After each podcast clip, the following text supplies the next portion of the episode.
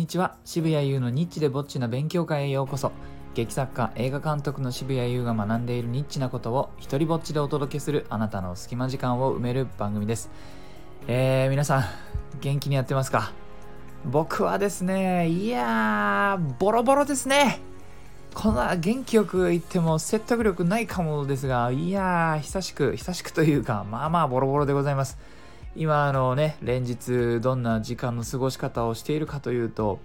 まあ、1日長ければ8時間くらい舞台の稽古をしてですね、えー、でその行きの電車と帰りの電車では一人一人に舞台のご案内をして「何々さんご無沙汰しています」と。今年の舞台の時期が近づいてきて、えー、テーマはこんな感じでお忙しいと思いますがよかったらっていうやり取りをしててですね。あの昨夜なんかはもう家に帰ってきてそのやり取りをねあの知り合いの女優さんとしててでそのやり取りをしてる最中に寝落ちしてましたね。まあそんな状態でございますが今日はですねあの初めてのオーディオコメンタリーというお話をしようかなと思います。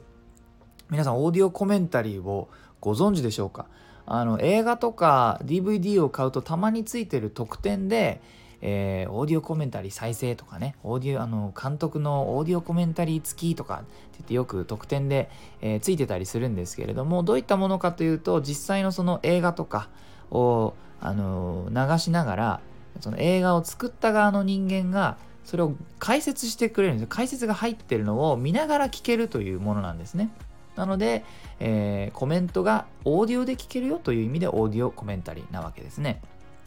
で、えー、このシーンではこうだったとか、このシーンは何テイクもやったとか、あのここはこんな苦労があったとかみたいなのを、まあ、見ながら聞くことで楽しめるっていうのが、まあえー、オーディオコメンタリーなんですが、まあ、この度ですね、えー、僕は昨年やった舞台の「底なしこの大冒険」という舞台を去年やったんですね。あのこのラジオをちょっと長く聞いてくださってる方ちょっと覚えてるかもしれないんですが、えー、その DVD を今年の公演今年の公演は狼少年立花っていうんですけどもその公演の会場で、えー、昨年の DVD を、まあ、売るということをやろうとしてます。で、えー、その DVD には、まあ、特典としてオーディオコメンタリーをつけるんですね。でそのために、まあ、この間収録をしたんですよそれをね。でこれがねいや予想外に難しかったの。これがこれがなんかあの自分で作った舞台だし自分で書いたし演出したしもうそれこそさあの裏の裏まで自分で把握してるからそこまでなんか難しいってこともないだろうと思って、まあ、いろんなね他にもやることあるからちょっと他のこと優先しなくちゃいけなくてもう DVD そろそろ作んないと公演に間に合わないというタイミングまでまあ置いといちゃったんですけどもこのね予想外だったポイントとかあのー、まあ、オーディオコメンタリーやる人がそんなに よし、この放送聞いたから自分もオーディオコメンタリーこの点に気をつけようとはな、あんまならないかもしれないですけども、似たような何かしらね、応用できるかもしれないんで、そのポイントをね、難しかった予想外ポイントをお話しさせていただこうかと思います。まずはですね、あのー、これって画面でその映像を再生しながら解説するわけじゃないですか。でもその録音するマイクにたあのがあるから、えーと、画面から音が出てるとその画面の音と自分のそのコメンタリーの声が同時にそのレコーダーに入っちゃうわけですよね。そうするとあの困るわけだからこれどうするかっていうとヘッドホンを使って僕はその見てる映像の方はヘッドホンの音で聞いてで、えー、マイクにしゃべるあの音は僕の声だけが入るようにするわけです。ここからがもうね、がぜん違って、なんでかっていうと、こう耳元で音を聞くのと画面から出てくる音を聞くのでは、なんか思考の邪魔され具合が全然違うんですよね。耳元で、えー、のこの作品の映像とかセリフとか音楽とかが流れてると情報の入なんだろうなやっぱ近いんでしょうね物理的にそれなんで情報を入れながら出さなくちゃいけないっていうのがものすごく強くなってでこれ人間の脳ってそんな風にできてねえなっていうのがすっげえ分かりました。このずっと耳元でなんかなりながら喋んなきゃいけないって難しくて。であの、まあ、じゃあさ例えば想像してくださいよ。例えばこの俺のねぺちゃくちゃ喋ってる放送を聞きながらあのその感想を同時に話してくれって言われたら難しくないですか？えこれをこれを2時間10分分、えー、やらなくてはいけない、えー、でね予想外ポイントその2なんですけどもこの音量の調整も難しかったんですよね。あの思考の邪魔にならないように少しじゃあ小さくしてやろうと思ってちょっと小さめに音を設定して少しや試しにやってみたんですけど小さいと小さいでどうなるか。今度はですね人間耳を澄ませるんですね。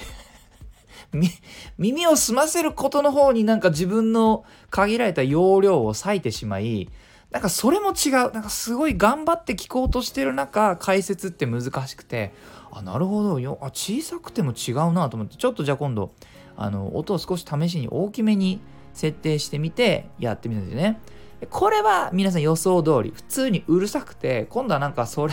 それと戦いながら喋らなきゃいけなくてこれも違うと。それで、まあ、難しくてここかなここかなみたいな一応自分なりにちょうどいいね設定を頑張って、えー、やってみたんですけどもそれでもさその場面によって音が変わるわけじゃないですか。静かなシーンもあればこうすごいいろんな人数が出てきてものすごいセリフが飛び交うところもあるわけで音量はそのその作品内で音量が変わるから俺が その手元でこの場面でちょうどいいって設定したところであんまし意味がなくて こう難しいと思って。まあそれはもうしょうがないから慣れるしかなかったんですけどもでね、あのー、でもまあ内容にはさ、喋る内容には困らないだろうと、鷹をくくっておりました。えまあ、もう自分で書いた、さっきも言いましたけど、私が書いたお話で、それこそ稽古場から何回も何回も見て、本番全16回、全部見て、その後、DVD を作るために、その編集された映像も直しが入るたびに全部見てってやってるわけですよ。こんなに繰り返し見ていて内容に困るわけないじゃないですか。ね。あのー、これが罠だった。これが罠でございました。なんでか。逆にその語りたいこと多すぎてですね、このもうあの、冒頭の場面で舞台美術の説明をちょっと入れようと思って話し始めたら、あの、最初テストでやった時にね、も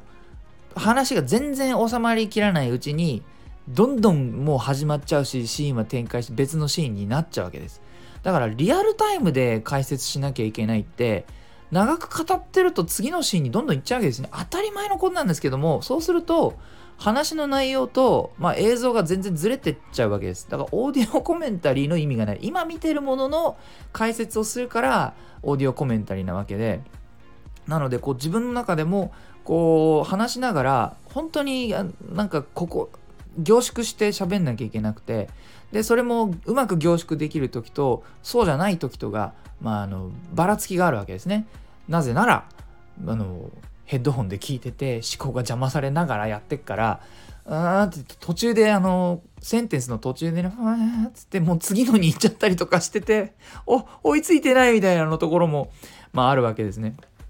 でもう一気にやれないしねその調子で。でこの調子喋ってると30分過ぎたあたりから単純にその疲れてくるんですよね。聞きながら喋るっていうことに慣れてないし、えー、なんか負荷がかかるみたいで。30分あたり30分過ぎたあたりからもう口数が減ってっちゃってでこれ減っちゃダメでしょ？オーディオコメンタリーなんだから。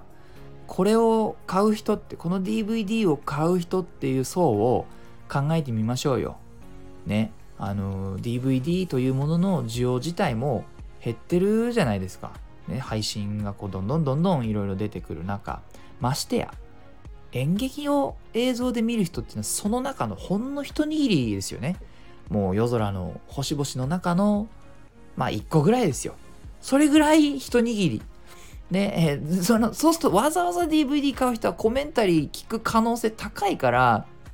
なのでできればもうあのー、ずっと喋ってるぐらい7割くらいは喋ってる内容にしようという決心を持ってやってみたんですけどね。だからまあ口数は減っちゃダメだと思って。なので30分過ぎたあたりで口数減ってきたら一回止めて休憩してまた再開するみたいな風にしてね収録してみましたで、まあ、あの、これを一応チェックで聞いてみたわけです。そしたら、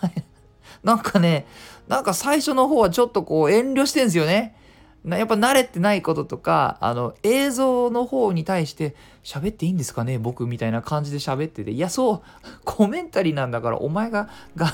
ゴリゴリ喋れやっていうぐらい、自分で自分にツッコミ入れたくなるぐらい、最初の方はちょっと遠慮がちなトーンで話してて、まあ、ちょっとね、30分過ぎたあたりからやり方分かってきて、慣れてきてね、少し元気になってくるんですよ。まあ、そんな感じのコメンタリーをね、頑張って収録しました。全部ね、やり直すことも考えたんですけど、まあこれが今の自分の実力なんだなと思ってそのままにあえてねそのままにしました、えー、よかったら手に取ってみてください。今度の公演の会場で販売する予定です。はい、えー、いいなと思ったらハートマークをタップしたりフォローしてください。Twitter もやってるのでよかったらそちらもチェックしてください。そしてこの度長い間僕の夢だった戯曲集を出版することになりました、えー、これを記念し再演を望む声も多かった狼少年立花を7年ぶりに上演します。自己愛性パーソナリティ障害を持つ男とその幼馴染の物語です。テーマは嘘の力と信じ抜く力。10月26日より恵比寿エコー劇場でお待ちしてます。詳細は概要欄に貼っておくのでチェックしてください。では、渋谷優でした。